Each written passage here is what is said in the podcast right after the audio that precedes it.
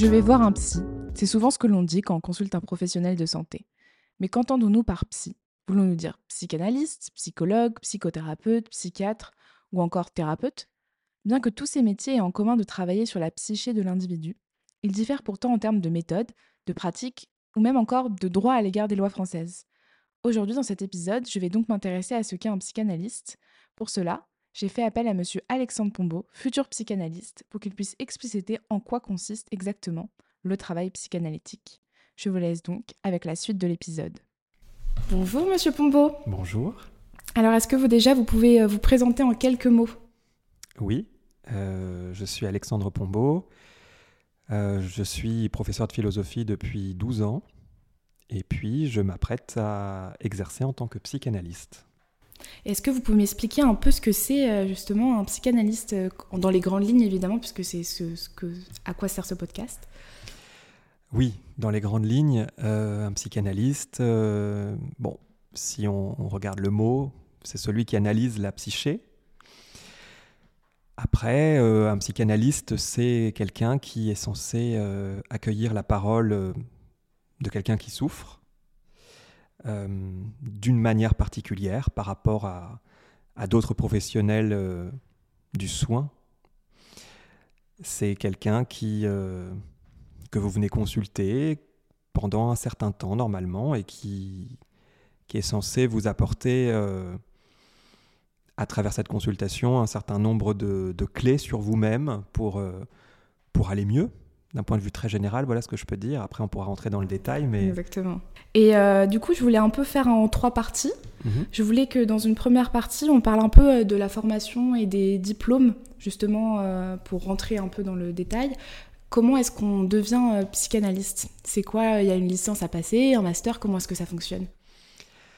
Il n'y a pas de voie royale pour entrer, pour, pour devenir psychanalyste. Il faut savoir déjà que c'est une euh, profession qui n'est pas réglementée, contrairement euh, au titre de psychologue, de psychothérapeute, de psychiatre. Donc, théoriquement, tout le monde peut se dire psychanalyste. Tout le monde peut mettre sa plaque euh, en bas de chez lui et accueillir des patients.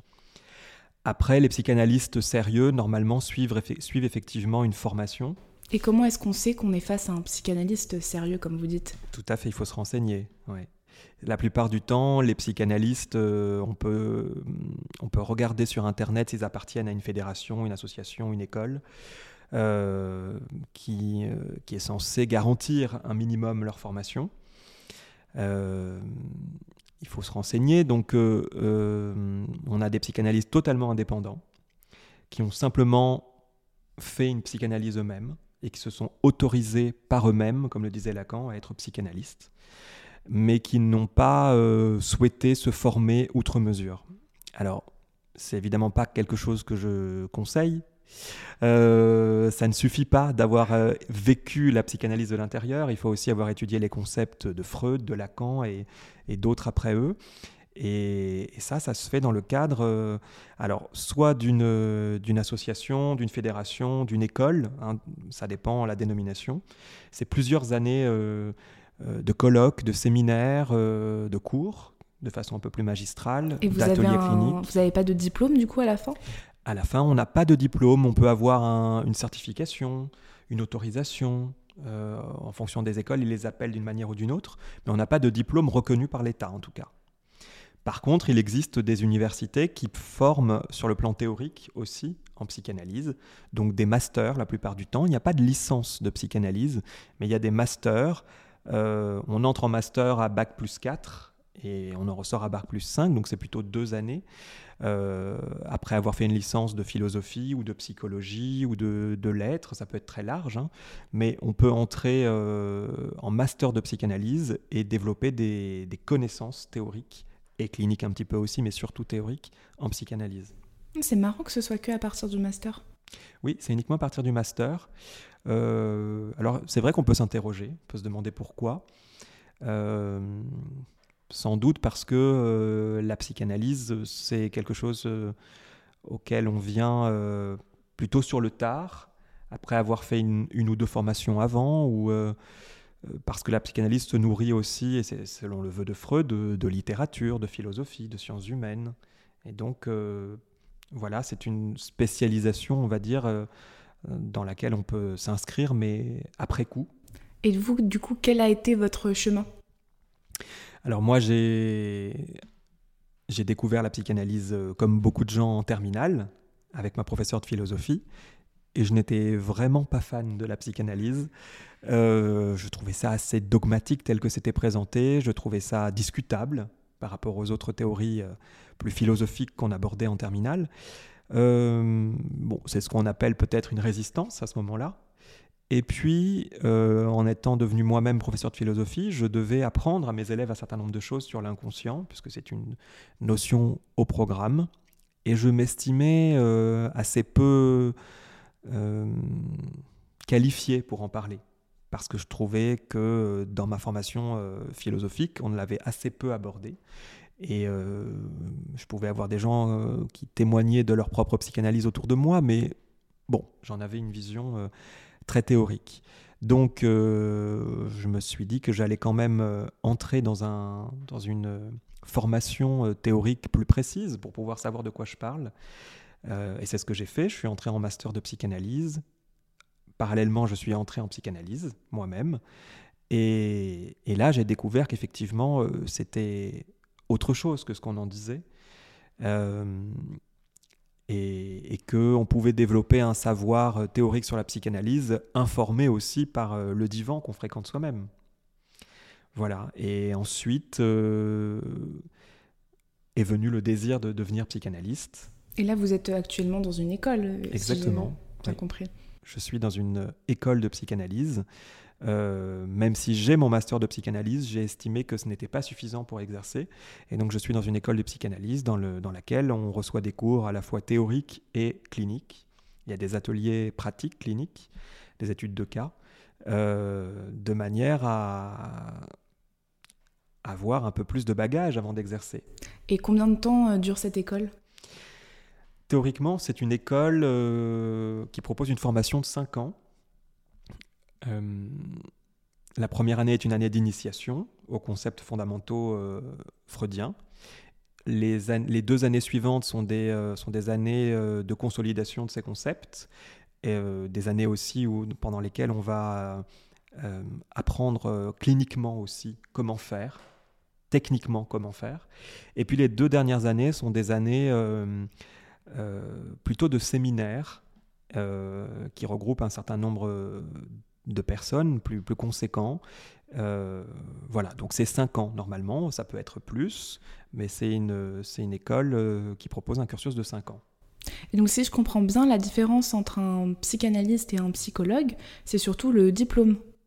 Oui, alors d'un point de vue, euh, du point de vue du statut, oui, c'est le diplôme, parce que le psychologue se doit d'avoir un master de psychologie, et, et c'est tout en, quelque sorte. et il n'y a pas d'autre différence que vous pourriez. Euh, pourquoi est-ce qu'on irait voir plutôt un psychanalyste qu'un psychologue? Qu'est-ce qu'on va, qu'est-ce que le psychanalyste va nous apporter euh, que le psychologue ne nous apporte pas?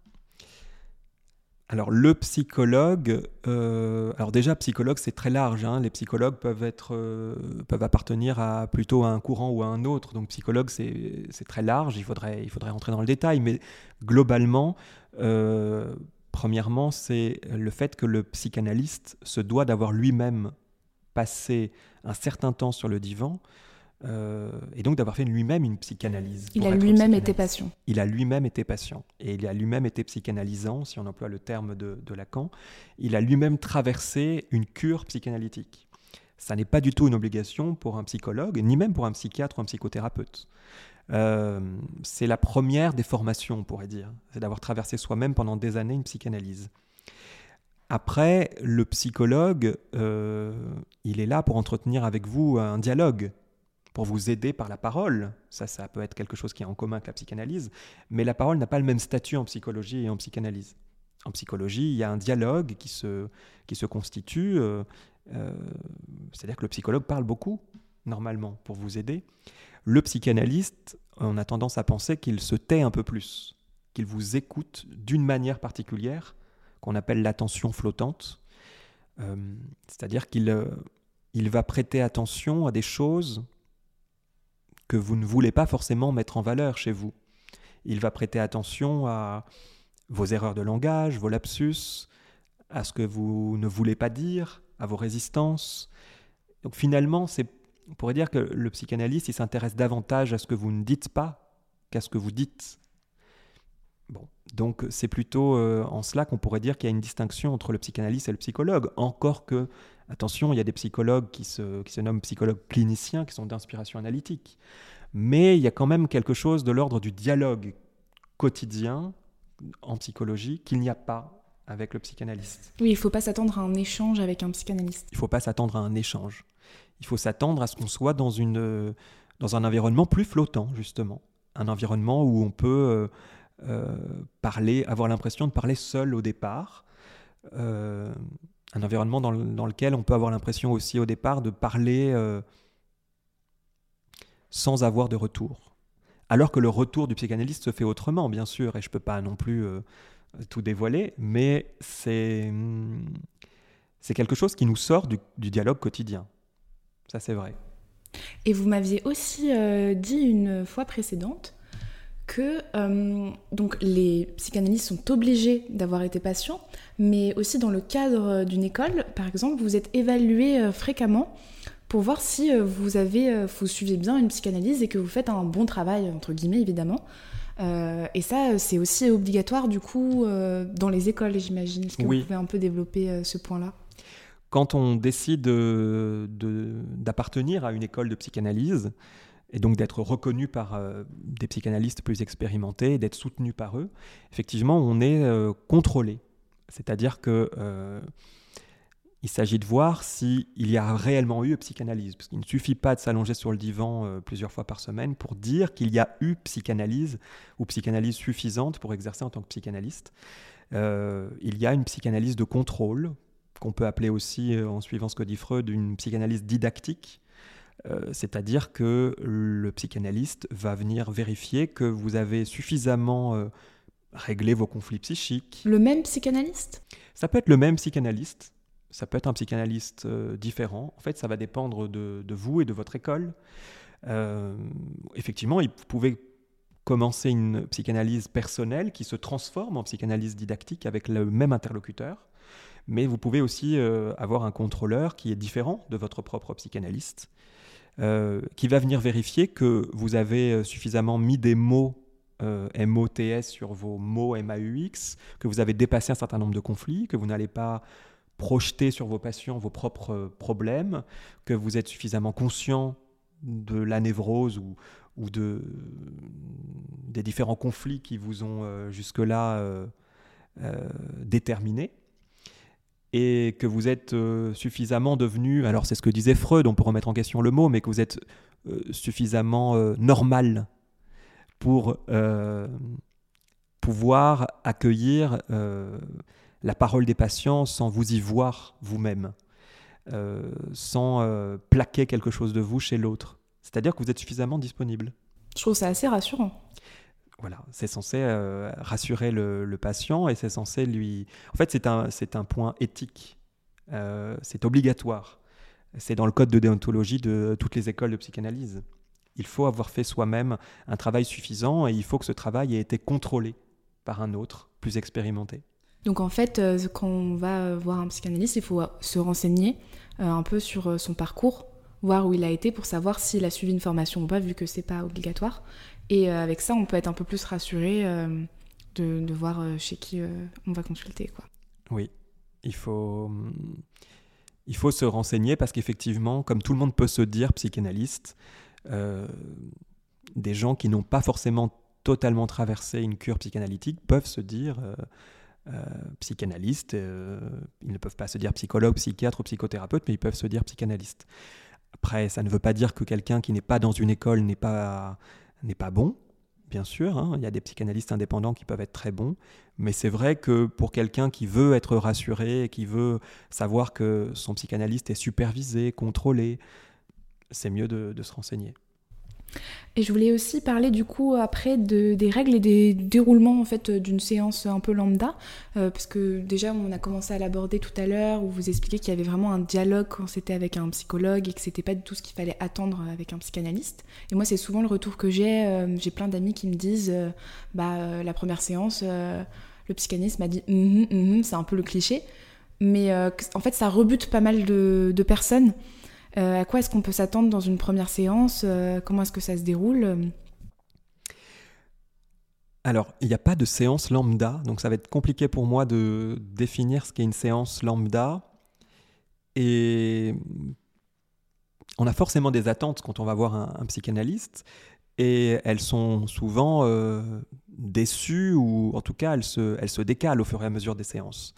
Donc, euh, bon, bien souvent, on va voir un psychanalyste parce qu'on attend de ces séances-là qu'elles nous aident. On vient voir un psychanalyste parce qu'on souffre ou parce que quelque chose se répète chez nous. On veut une solution à un problème. Voilà, on veut une solution à un problème. Et on veut que la solution vienne de l'autre, donc du psychanalyste. Alors, il y a quelque chose déjà qu'il faut, qu'il faut savoir ou qu'il faut ne pas savoir, peu importe, mais c'est que le, la solution ne viendra pas du psychanalyste. Euh, contrairement à certaines thérapies qui sont comportementales ou, euh, qui sont de l'ordre du coaching, euh, rien ne va vous être conseillé ou suggéré par le psychanalyste, en tout cas pas directement.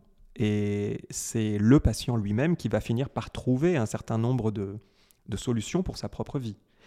Donc, on va forcément venir avec des attentes, elles vont forcément être euh, détourné. Et ça peut effectivement faire fuir un certain nombre de personnes. Après, pour le cliché du psychanalyste qui, qui dirait mm-hmm qui ne répondrait pas aux questions, oui, il y a des psychanalystes effectivement qui, qui sont encore dans cette, euh, dans cette posture-là, qui parfois tournent à la caricature de Lacan, euh, qu'on imagine très silencieux, ne répondant jamais à rien, faisant des séances très courtes, n'apportant aucune, euh, aucune solution à quoi que ce soit. Euh, mais au fond, il y a quand même, je trouve, de moins en moins de psychanalystes qui sont dans cette posture-là. mais il faut savoir que le psychanalyste ne va pas répondre comme on l'attend. une question émanant d'un patient, va être interprété autrement par un psychanalyste. C'est-à-dire que le patient va vouloir qu'on lui réponde sur un sujet précis, et le psychanalyste, bien souvent, va essayer avant tout de comprendre euh, d'où vient cette question. Pourquoi les mots sont-ils employés de cette manière-là? Pourquoi ces mots-là? Pourquoi euh, cette question lui est-elle adressée? Qu'est-ce qui se rejoue dans cette question? Mais donc le psychanalyste s'il n'y a pas un échange et qu'il ne nous apporte pas une solution, il peut quand même nous guider. Oui, il y a quelque chose de cet ordre-là. Alors ça, c'est pas un guide spirituel, euh, c'est pas un coach. Donc effectivement, il n'y aura pas de, de ligne directrice très rassurante. Euh, mais effectivement, les questions du psychanalyste peuvent être euh, éclairantes. Euh, l'interruption du psychanalyste, le mot qui va que le psychanalyste va répéter de, votre propre discours peut être intéressant pour vous et peut, peut être une lanterne. En fait, il peut nous faire nous entendre nous-mêmes un peu. Oui, il y a une phrase d'ailleurs dans ce que vous dites qui me fait penser à... En tout cas, dans ce que vous dites, il y a une phrase de Dolto euh, qui me vient, qui est ⁇ Je vous prête mon oreille pour que vous puissiez mieux vous entendre ⁇ C'est-à-dire que l'oreille du psychanalyste, déjà c'est une autre oreille que la vôtre, mais c'est surtout une oreille qui va s'attarder davantage euh, sur ce qui vous fait parler plutôt que ce que vous dites dans votre parole. Donc ça, c'est assez, euh, ça peut paraître déroutant. Donc il faut s'accrocher euh, à, la première séance. La première séance peut être un peu difficile si on a des attentes. Oui, ça dépend. Normalement, les premières séances, elles sont quand même consacrées à ce qu'on appelle les entretiens préliminaires, c'est-à-dire que le psychanalyste bah, essayer de poser le cadre, de vous expliquer euh, en quoi consiste euh, une psychanalyse, de comprendre euh, à travers ce que vous allez lui dire votre anamnèse, donc votre rapport à votre famille, etc. Donc pendant un certain nombre de séances, quelques séances, voire même une seule séance, ça peut être assez classique. Mais c'est dans un deuxième temps que le, la communication va se heurter, effectivement, pour certaines personnes, à de l'inattendu ou de... Ça peut devenir de l'inaudible pour eux aussi. Mais... Et comment est-ce qu'on sait que ce psychanalyste nous correspond? Parce que parfois c'est un match de personnes aussi, non Oui. Alors, le psychanalyste ne nous correspond pas, nécessairement. S'il nous correspond, cette correspondance est à interroger. C'est-à-dire si on, a l'impression que ce psychanalyste euh, est le nôtre, euh, qu'il nous comprend tout à fait, euh, qu'on lui est tout à fait transparent, etc., c'est à interroger, parce que ça n'est pas le cas. Le psychanalyste ne sait pas tout de vous, ne comprend pas tout de vous, et c'est tout à fait normal. Euh, mais effectivement, il peut y avoir cette, euh, cette idée-là, c'est ce que Lacan appelle ça le sujet supposé savoir. C'est-à-dire que la plupart du temps, euh, les, les, psychanalysants, les patients vont penser que de manière un peu magique, le psychanalyste sait tout de vous, même ce que vous ne savez pas vous-même. C'est pas tout à fait vrai, évidemment. Il n'est pas, c'est pas un devin. Donc le psychanalyste ne vous correspond pas, mais par contre, ce qui est à interroger, c'est ce qui vous fait dire qu'il vous correspond. Après, c'est vrai qu'il y a des, euh, des échos, ou alors il n'y en a pas. Euh, vous pouvez, euh, vous trouver, vous pouvez vous trouver bien chez un psychanalyste ou mal. Et là, soit, vous décidez, soit vous décidez de l'interroger, soit vous, vous décidez de changer de psychanalyste. Il y a beaucoup de gens qui décident de continuer une, enfin, d'entamer une psychanalyse avec euh, un psychanalyste en particulier après en avoir vu plusieurs. Et vous, votre première séance, vous avez, euh, vous avez, est-ce que vous vous êtes dit directement que vous vouliez continuer ou est-ce que vous avez eu un, comment dire, un inconfort et vous vous êtes posé la question Comment ça s'est passé? Non, moi, ça a été euh, tout de suite quelque chose de d'évident. Euh, mais aussi parce qu'il y avait un mystère euh, autour de, mon arrivée. Euh, c'est-à-dire que c'est un, une psychanalyste qui m'avait été recommandée et elle avait changé d'adresse par rapport à l'adresse que j'avais trouvée sur Internet, mais sans me donner son adresse. Et quand je l'ai compris une fois arrivé à son ancienne adresse, je lui ai passé un coup de fil, elle ne m'a pas répondu tout de suite. Donc j'ai marché un petit peu euh, même beaucoup. J'ai marché 25 euh, minutes en me disant de toute façon qu'elle allait me rappeler et qu'elle allait me donner l'adresse. Vous aviez confiance hein, après 25 minutes euh. Oui. Et hum, j'ai beaucoup marché et à un moment donné j'étais fatigué donc je me suis arrêté sur un banc et cette psychanalyste m'a appelé et m'a donné l'adresse. et il se trouve que sur ce banc j'étais en face. Ah oui, c'est dingue. De, son, de, sa, nouvelle adresse. Donc Évidemment, euh, il ne s'agit pas de penser que les signes existent nécessairement, mais en tout cas, ça interroge. Il y a quelque chose qui coïncidait tout de suite euh, à travers cet heureux hasard. Donc c'est quelque chose qui, au moment où je suis entré euh, la première fois, c'est quelque chose dont j'ai voulu parler. Et donc, bon, il y a eu ce, fantasme d'adéquation magique au départ qui a, qui a fonctionné et qui a, qui a enclenché la qui a enclenché pour, euh, pour le votre reste. volonté, oui. Oui.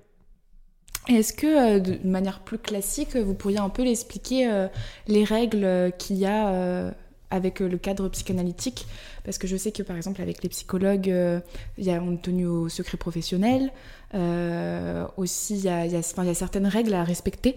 J'imagine que c'est pareil avec les psychanalystes.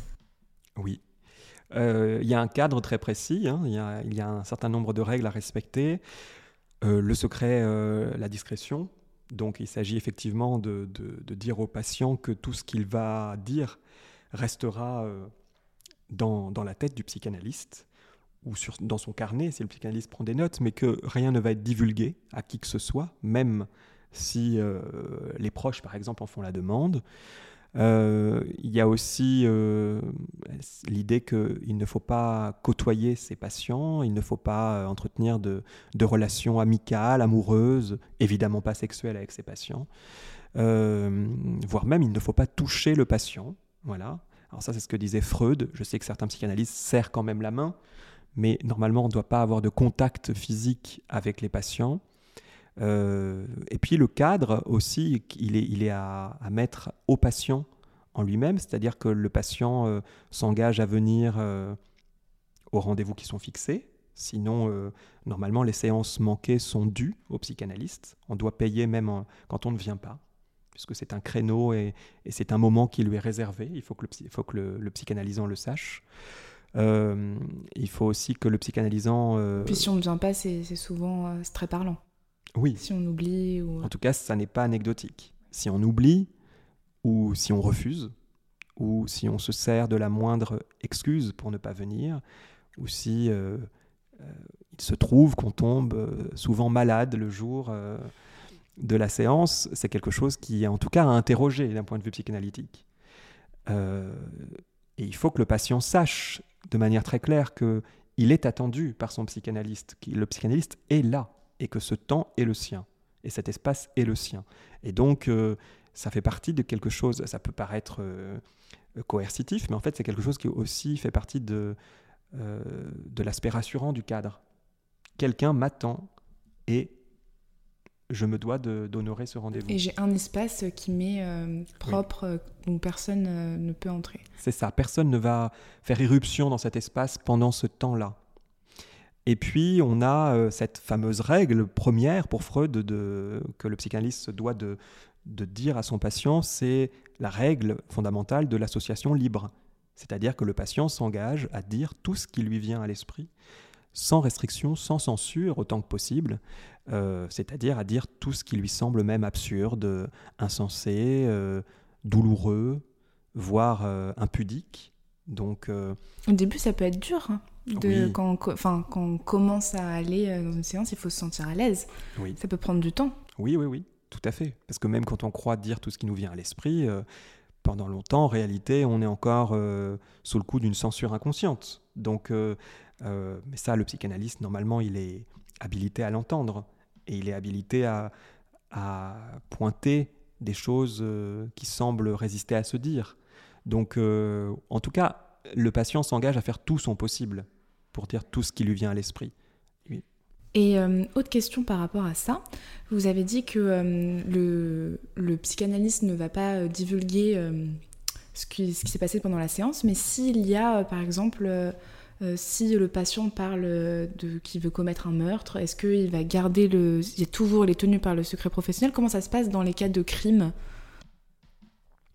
Alors là, effectivement, c'est une question délicate parce que euh, il peut arriver qu'un patient nous parle de, euh, de ses projets euh, de meurtre ou. Comment est-ce qu'on sait que c'est un fantasme ou pas? Voilà, exactement. C'est toute la, la, distinction à faire entre le, le fantasme qui est à l'œuvre et la réalité d'un passage à l'acte. Donc, évidemment que les questions du psychanalyste vont chercher à, à déceler si c'est un projet fantasmatique ou si c'est un projet qui euh, a de grandes chances euh, euh, de devenir réalité.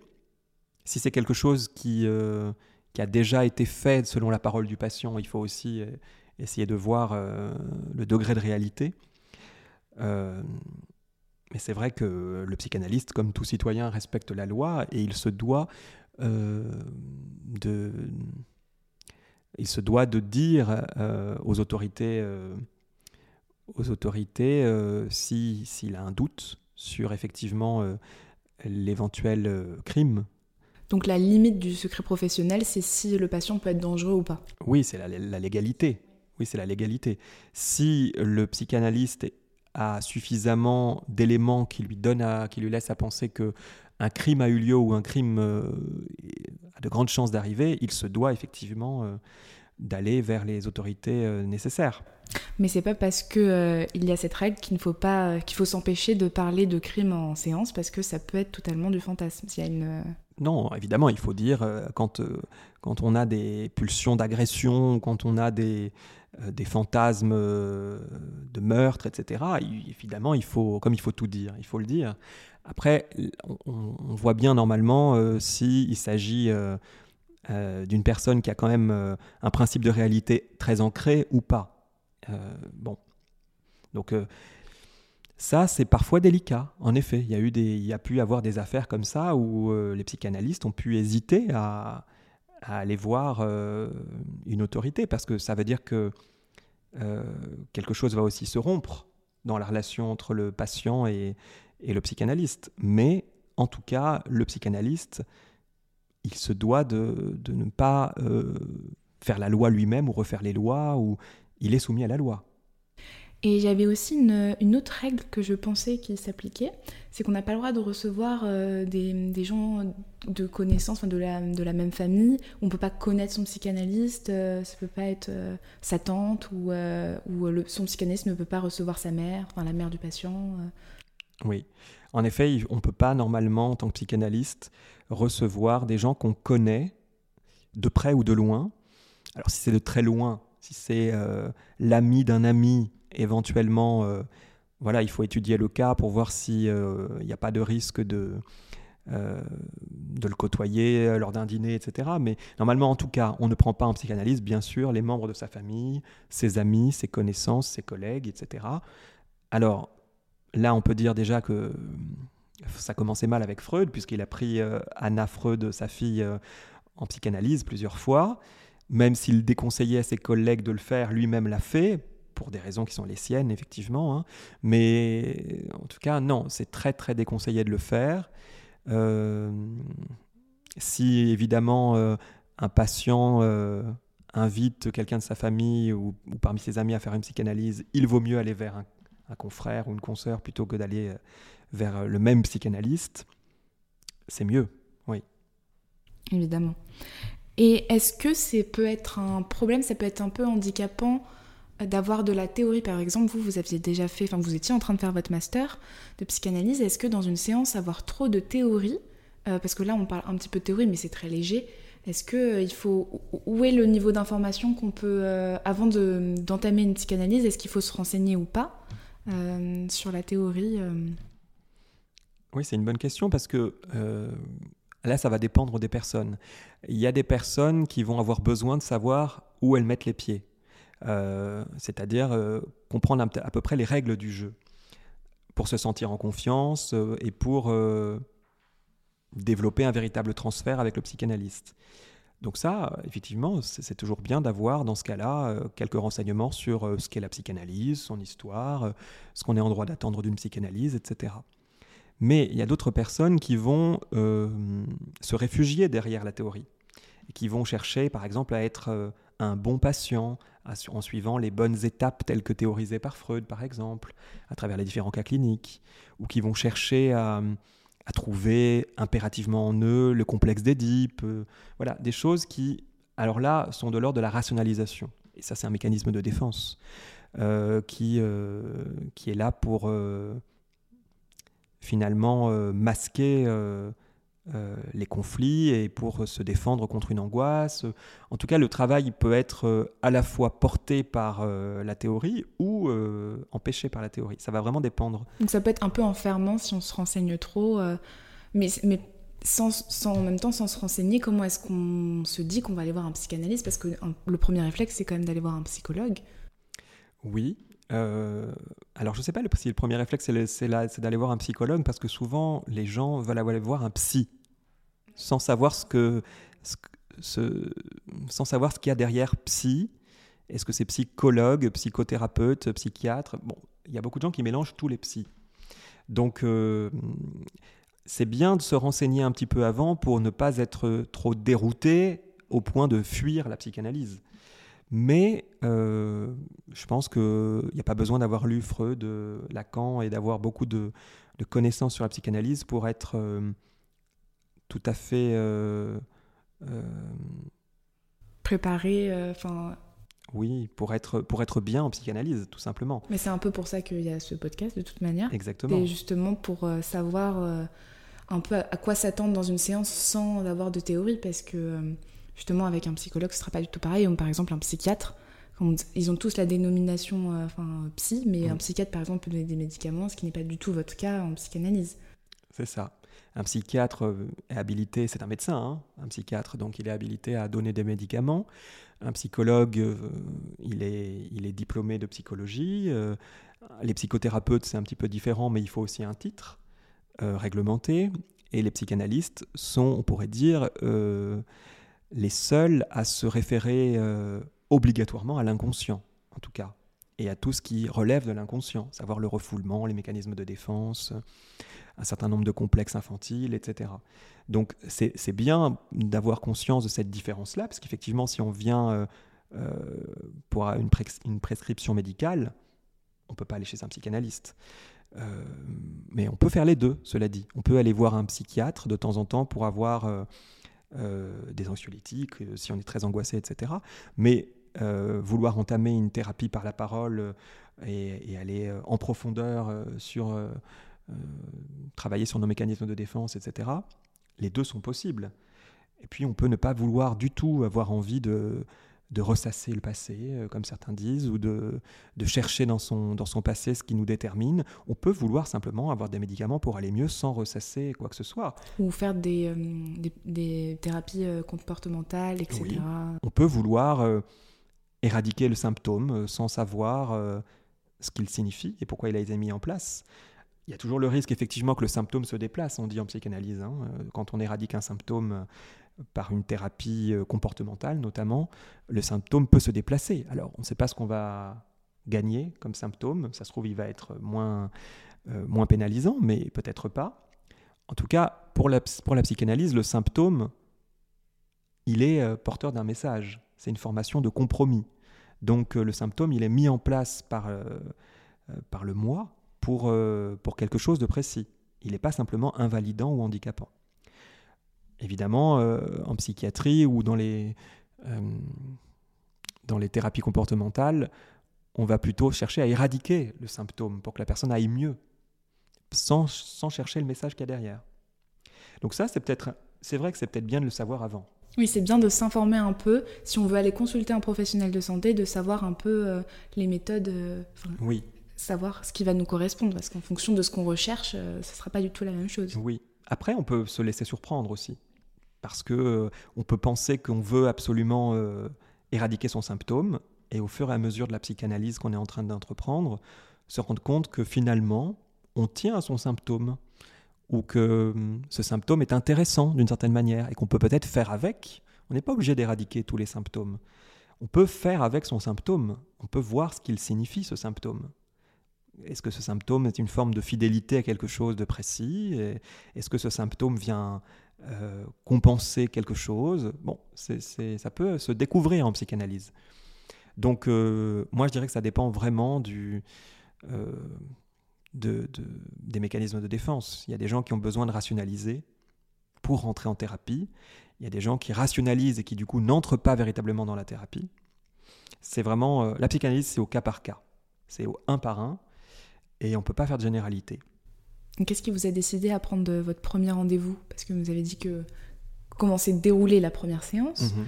mais euh, vous avez bien appelé avant. Qu'est-ce qui vous a décidé euh, à, rentrer en psychanalyse? C'est souvent une souffrance et euh, un certain nombre de symptômes dont on n'arrive pas à se défaire. Il peut y avoir aussi un petit peu de curiosité pour apprendre à mieux se connaître, mais ça ne suffit pas à faire euh, une psychanalyse. C'est-à-dire que ce n'est pas une démarche proprement intellectuelle ou seulement intellectuelle. Euh, il y a quelque chose qui se répète, qui ne se défait pas. Euh, et des schémas qui reviennent. Oui. C'est un peu ce que je voulais aborder en troisième partie, c'était savoir un peu quel profil de personne devait mmh. venir, enfin, pouvait venir consulter s'il y avait un profil. Donc c'est qu'un schéma se répète, qu'on a des symptômes, qu'on n'arrive pas à défaire tout seul que ça revient. Oui, alors ça, c'est ce qui, c'est effectivement une, une, une, condition générale. On vient parce que on n'arrive pas à se défaire de symptômes, euh, de schémas répétitifs euh, ou d'une angoisse. Souvent, hein. il y a beaucoup d'angoisse, de culpabilité. Euh, voilà, il y a des choses qui sont très présentes chez les, chez les gens qui consultent et qui ne, qu'ils ne, qu'ils ne parviennent pas eux-mêmes à maîtriser, à dompter. Donc souvent, en fait, quand on consulte un psychanalyste, on n'est pas très jeune puisqu'il faut déjà avoir repéré certains schémas. Souvent, oui, on n'est pas forcément très jeune, ou alors les très jeunes ont été conseillés. Euh, oui, Mais très jeune, on peut déjà remarquer que depuis l'enfance, quelque chose se répète, ou qu'il y a une tristesse toujours présente, une culpabilité toujours présente.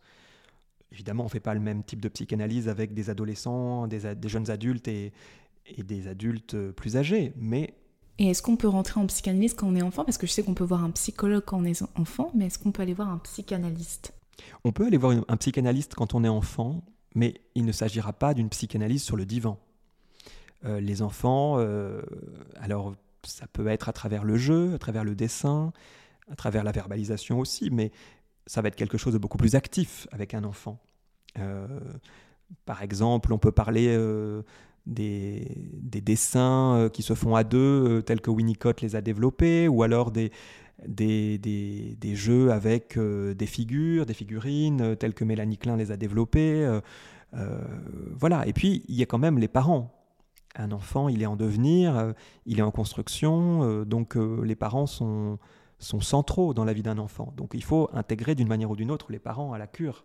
Et donc là, il y a moins de secrets professionnels quand il y a un enfant. Le psychanalyste parle plus avec les parents Alors, euh, effectivement, c'est un pacte à faire avec l'enfant. La plupart du temps, euh, il faut s'assurer que l'enfant est bien d'accord pour qu'on dise euh, ce qui se passe en séance. Et s'il n'est pas d'accord sur certaines choses, lesquelles et pourquoi. Et ça donne beaucoup d'informations sur l'enfant. Donc, en tout cas, les parents doivent être intégrés à la cure de l'enfant. Euh, il y a une dimension, alors ça c'est ce que disait Anna Freud, parfois il y a une dimension éducative, euh, parce que ce sont les parents la plupart du temps qui emmènent l'enfant, ce ne sont pas les enfants qui, réclament d'aller voir un psychanalyste. Donc euh, d'où vient cette demande? Pourquoi les parents veulent que l'enfant aille voir un psychanalyste? Et donc parfois ça peut donner lieu aussi à une psychanalyse chez les parents. Parce que souvent c'est, ça doit être une envie qui vient de soi. Exactement la plupart du temps, il faut que ce soit euh, un désir personnel d'entreprendre une psychanalyse. Chez l'enfant ou chez l'adolescent, ça n'est pas le cas la plupart du temps. C'est plutôt une demande qui émane des adultes, parfois des éducateurs à l'école. Et cette demande, elle est aussi à interroger. Parce que parfois, l'enfant n'a pas du tout envie d'être là. Et parfois, la problématique, elle est plutôt parentale. Elle n'est pas du côté de l'enfant. Il se peut que l'enfant soit porteur de symptômes. Euh, parce qu'il y a une problématique familiale. On parle parfois de l'enfant symptôme. Donc, euh, ça, c'est à interroger. Il y a plusieurs. Euh, l'originalité d'une psychanalyse d'enfant ou d'adolescent, c'est que il y a plusieurs personnes qui sont concernées. Donc, si on veut, on est parent et qu'on veut envoyer euh, son enfant chez un psychanalyste, il faut peut-être d'abord s'interroger sur si c'est pas nous qui avons besoin d'aller voir un psychanalyste. Oui, on peut s'interroger, mais bon, quand on s'interroge tout seul, on est souvent un peu de mauvaise foi. Donc, euh, si on a envie d'emmener son enfant chez, le, chez un psychanalyste, il faut le faire. Mais sans doute que le psychanalyste va euh, interroger ce désir ou cette demande d'emmener son enfant chez un psychanalyste. Euh, et alors là, il y a des choses à creuser, forcément. C'est-à-dire que parfois, on va avoir tendance à envoyer son enfant chez un psychanalyste parce qu'on pense que le problème est chez l'enfant. Mais le problème d'un enfant, il n'est pas circonscrit à l'intérieur de l'enfant. Donc, euh, il y a quelque chose de cet ordre-là qui est forcément à interroger. Et est-ce que j'avais une petite question aussi, euh, plus, euh, je me demandais, est-ce qu'il faut que la cure, comme vous le dites, utiliser un vocabulaire très précis, doit est-ce qu'elle doit se faire dans la langue maternelle? Ou est-ce que, par exemple, si on est un étudiant en Erasmus ou un expatrié ou qu'on a migré, est-ce qu'on peut entamer euh, une psychanalyse euh, dans une langue qui n'est pas. Euh, dans, une autre langue qui n'est pas notre langue maternelle? Ça, c'est un débat entre les psychanalystes, en effet, parce que. Parce que tout repose sur l'association d'idées et sur. justement, les mots sont très importants et ils n'ont pas les mêmes significations. Tout à fait ça, c'est vraiment un, débat entre les psychanalystes. C'est pas tout à fait tranché. De manière générale, on peut dire que on va privilégier euh, évidemment euh, la psychanalyse dans la langue maternelle, c'est-à-dire euh, celle qu'on a qu'on a appris avec qu'on a apprise avec ses parents, parce que tout est signifiant en psychanalyse et un mot. comme, le, comme le disait Lacan, le, le mot n'est pas simplement là pour signifier quelque chose de général il est aussi porteur d'un certain nombre d'éléments qui sont propres à la personne, qui ont un rapport davantage avec les sonorités, avec l'écho qu'il fait chez la personne, etc. Donc forcément, d'avoir appris une certaine langue avec ses parents, ça implique de devoir travailler sur ce, sur ce qui s'est tricoté dans l'apprentissage de cette langue. Après, si on est quand même familier avec euh, une, autre langue, qu'on a une histoire aussi avec une autre langue, on peut faire une psychanalyse dans une autre langue. Il faut au moins la maîtriser, évidemment, cette langue, le plus possible. Et euh, ça n'empêche pas que parfois les, personnes qui font une psychanalyse dans une autre langue fassent référence à, un certain nombre de mots dans leur langue maternelle. Et ça peut être intéressant aussi de voir comment euh, ce patient essaye de faire comprendre au psychanalyste ce que veut dire ce mot dans sa langue maternelle. Donc euh, il n'y a pas, euh, a pas d'interdit là-dessus. Mais il faut quand même être très fluide euh, dans la langue. Il faut maîtriser la langue dans laquelle on parle pour pouvoir faire une, une, psychanalyse dans cette langue-là. Mais c'est quand même conseillé de la faire dans la langue maternelle. Si on a le choix et que, et que c'est quelque chose qu'on veut faire, oui. Mais j'ai du mal à dire que j'ai du mal à dire que c'est conseillé parce que encore une fois la, psychanalyse ne va pas donner de conseils. Euh, mais hum, disons que le rapport à la langue maternelle est toujours au centre euh, de la cure psychanalytique. Mais il ne faut pas s'empêcher, euh, si on est à l'étranger, de consulter si on est assez à l'aise dans la langue. Exactement. Et puis parfois, quand on est à l'étranger, il y a quand même des, des, des psychanalystes qui, qui maîtrisent votre langue maternelle. Donc ça, ça dépend de chacun le rapport à la langue maternelle est central. Après, on peut faire une psychanalyse dans sa langue euh, d'adoption. Évidemment.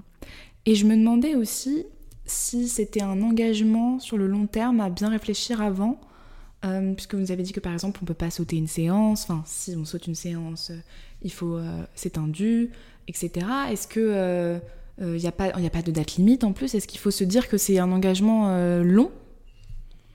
C'est pas ponctuel euh, comment, ça, comment il faut l'envisager? Est-ce que, est déjà, est-ce qu'il faut l'envisager comme un engagement? Alors, c'est un engagement, c'est certain. Euh, parce que effectivement, on se met d'accord sur un certain nombre de séances à honorer. Euh, après, on peut faire varier le rythme en fonction des périodes de la vie, en fonction des nécessités. On peut passer d'une séance par semaine à deux. Et on, peut... arrêter quand on veut? Par contre, on peut arrêter quand on veut. Le psychanalyste peut très bien déconseiller euh, l'arrêt, puisque il peut avoir le, sentiment que quelque chose est en train d'émerger et que cette volonté d'arrêter est une résistance. le psychanalyste, s'il fait bien son travail, peut très bien euh, essayer de dire au patient que c'est pas le bon moment d'arrêter, que quelque chose justement est en train d'émerger. Mais euh, à la fin des fins, c'est quand même le patient qui décide. Il n'y a pas de contrat signé qui engage le patient à rester pendant une durée déterminée. Parce qu'il peut y avoir du coup des moments de stagnation qui peuvent nous donner envie d'arrêter, mais ça peut être que des moments euh, où il faut continuer. Il peut y avoir des moments de stagnation qui donnent envie d'arrêter, il peut y avoir aussi des moments euh, douloureux, justement, on stagne pas, on avance, on progresse, on touche quelque chose de hum, très important qu'on ne veut parfois pas voir, et euh, on va vouloir fuir. Tout dépend du motif de l'arrêt. Est-ce que on veut arrêter parce que ça fait des années qu'on est en psychanalyse, qu'on a l'impression qu'on a réglé la plupart, euh, des conflits les plus euh, pathogènes? Bon, alors là, le psychanalyste pourra éventuellement dire vous êtes tout à fait dans votre droit d'arrêter euh, et j'accompagne même cet arrêt. on va y aller progressivement, mais vous allez vous arrêter. Ou alors, est-ce que ce désir d'arrêter est en fait vient masquer une résistance.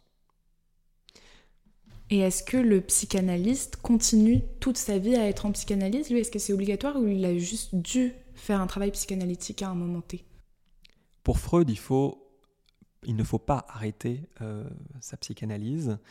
Euh, alors, lui il préconisait plutôt de, de faire une, psychanalyse suffisamment longue et, profonde pour euh, effectivement exercer et puis pourquoi pas arrêter un certain temps et reprendre. Alors lui disait il faut reprendre au minimum tous les cinq ans, euh, ce qu'on appelle parfois une tranche d'analyse, parce que effectivement rien n'est réglé euh, à 100%. Euh, il peut y avoir de, nouvelles choses qui émergent ou des choses anciennes qui réémergent. La, la vie n'est pas fixe. La vie n'est pas fixe, et puis nous sommes des êtres pulsionnels. donc il y a quand même un certain nombre de choses qu'on peut avoir à régler à nouveau, même quand on est psychanalyste. il faut se méfier de ça. Il faut se méfier de, de, ce qui peut de ce qui peut nous arriver et, de il faut se méfier de son propre moi qui va générer de nouveaux mécanismes de défense ou qui va peut-être chercher à nous, à nous, à nous draper dans euh, euh, l'idée que comme on est psychanalyste, on est à l'abri des conflits euh, psychiques, alors que ce n'est pas le cas. Donc la psychanalyse, d'ailleurs c'est un texte de Freud qui s'appelle Analyse avec fin et sans fin.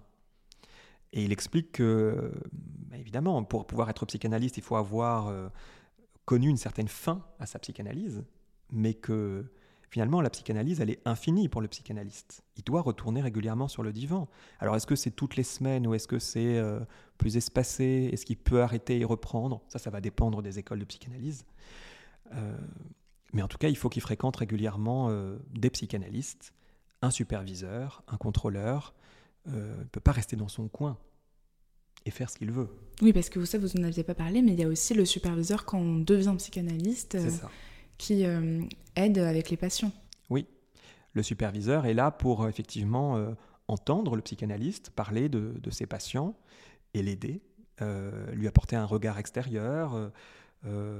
Voilà, l'idée c'est quand même de garantir au patient que son cas est traité avec sérieux et que voilà, la supervision c'est une garantie supplémentaire. Oui. Vous avez pas mal de garanties, euh, c'est assez. Euh, moi, je trouve ça très rassurant. Oui, c'est, en fait, c'est éthique. Oui. C'est rassurant pour le patient, mais c'est vrai que c'est, ce qu'on appelle l'éthique du psychanalyste. Et puis en plus, ça, ça met plusieurs regards. Il n'y a pas qu'un seul regard euh, sur le patient. Bien sûr.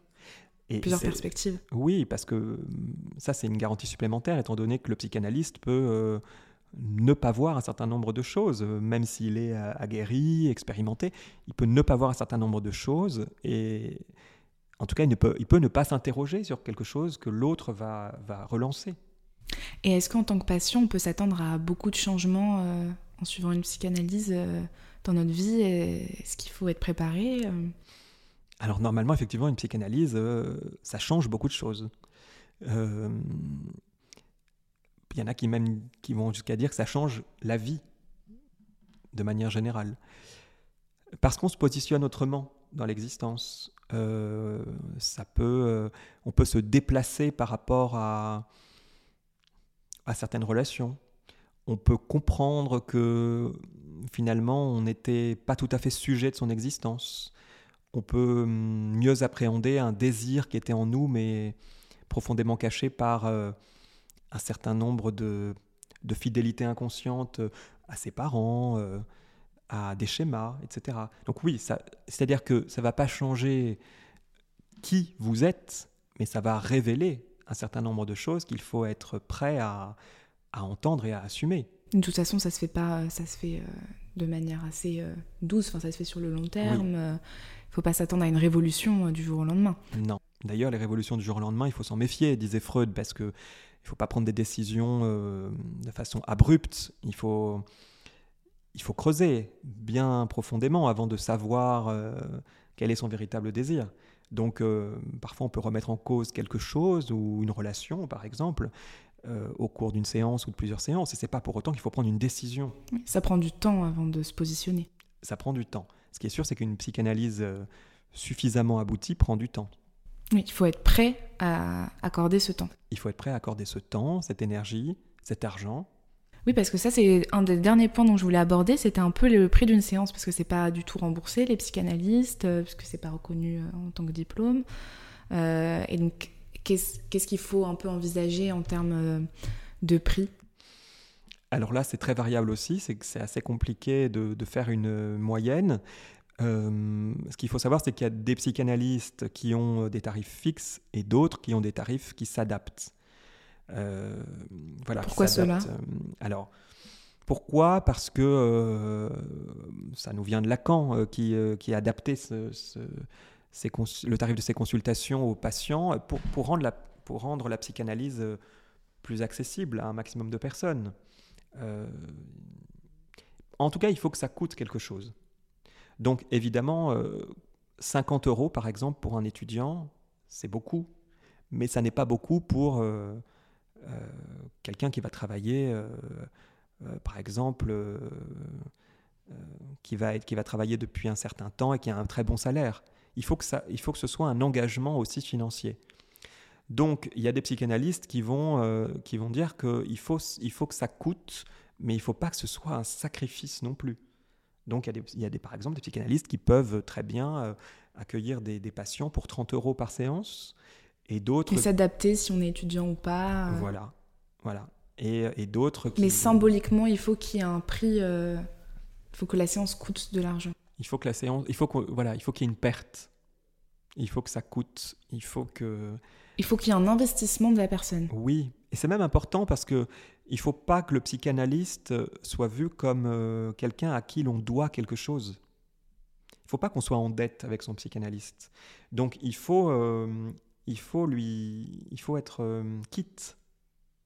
C'est pas quelqu'un qui le fait par bonté d'âme ou qui euh, c'est pas quelqu'un qui est dévoué, euh, qui vous est dévoué, etc. Il faut pas euh, non plus.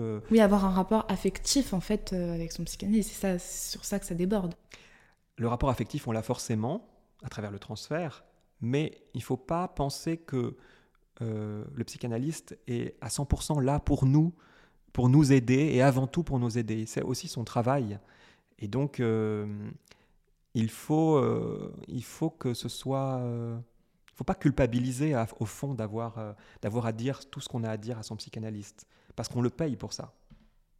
D'accord, c'est justement pour euh, avoir son espace à soi et se sentir légitime dans son espace. Oui, ça n'est pas un ami, ça n'est pas euh, quelqu'un qui, qui est là de manière inconditionnelle. On peut tout dire, mais ça a un prix. Et pareil euh, pour les fréquences, ça varie euh, en fonction. Euh, parce que vous dites 50 euros, ça peut être 50 euros par semaine ou par mois, où il n'y a pas de fréquence établie. Ça, on le voit avec le psychanalyste lui-même et en fonction des périodes de notre vie, j'imagine Oui, on le voit avec le psychanalyste. Alors, le psychanalyste peut très bien dire qu'il serait préférable de faire une fois, deux fois, etc. Après, c'est le patient qui voit s'il est capable de d'assumer sa présence et son investissement financier. Mais bon, globalement, c'est une à deux fois par semaine. Euh, si on espace davantage, c'est plus compliqué de faire un travail euh, sur le long terme, approfondi, parce que si on se voit tous les 15 jours, 3 semaines, bon, c'est plus compliqué de faire des liens entre les séances, encore que certains euh, peuvent le faire, hein, mais voilà, c'est plutôt une à deux fois par semaine la plupart du temps. Bah, je pense que j'ai à peu près fait le tour de, de mes questions. Est-ce que vous aviez quelque chose à rajouter? Non, j'ai rien à ajouter. J'espère que ça n'a pas euh, fait trop peur aux gens qui hésitent euh, ou qui hésitaient à. J'espère que c'est l'inverse, j'espère que ça a donné envie. Exactement, exactement. En tout cas, il faut y aller euh, en psychanalyse le, vraiment sans attente, j'ai envie de dire, le moins d'attente possible, si ce n'est celle de partir à la découverte de choses qu'on ignore sur soi pour pouvoir aller mieux. Et, Donc on fait une enquête sur soi un peu. Oui, c'est comme une enquête. C'est comme une enquête. Mais euh, à la différence d'une enquête, on n'arrive jamais totalement euh, à une solution euh, quant à la question qui suis-je. On ne sait jamais tout à fait qui on est, mais on va en apprendre un peu plus sur soi. Et par exemple, c'est ce que disait Freud, on ne peut pas tout éclaircir, mais on peut y voir un peu plus clair dans les ténèbres. Ça, c'est voilà, y voir un peu plus clair ça peut être largement suffisant pour aller mieux, devenir sujet de son existence et, euh, se sentir mieux avec soi. Voilà. Et euh, où est-ce qu'on pourrait euh, vous retrouver? Vous allez avoir un référencement Je sais que y a, j'imagine que du coup vous n'êtes pas sur Doctolib, mais il y a d'autres plateformes qui existent. Comment est-ce qu'on peut vous trouver? Pour l'instant, on ne peut pas me trouver, mais effectivement, je serai sur, bah, sur l'annuaire de la Fédération freudienne de psychanalyse une fois que je serai psychanalyste. Euh, sur mon site internet, euh, sur les plateformes euh, de psychanalystes et de psychothérapeutes. De toute façon, je mettrai votre nom, votre prénom et votre nom et on pourra vous retrouver quand tout ça sera fait. voilà. En tout cas, je vous remercie beaucoup, Monsieur Pombo. Merci. J'espère que vous avez apprécié le moment. Oui, tout à fait. Eh bien, j'espère que vous avez aussi apprécié le moment. En tout cas, moi, ça m'a fait plaisir de partir un peu plus à la découverte de ce que c'est le travail psychanalytique et j'espère que ça vous a un peu éclairé. Je tiens en tout cas à vous remercier si vous êtes resté jusqu'à la fin de l'épisode. Évidemment, n'hésitez pas à le partager et je vous retrouve dans un prochain épisode pour aller à la découverte d'un autre métier lié à la santé mentale.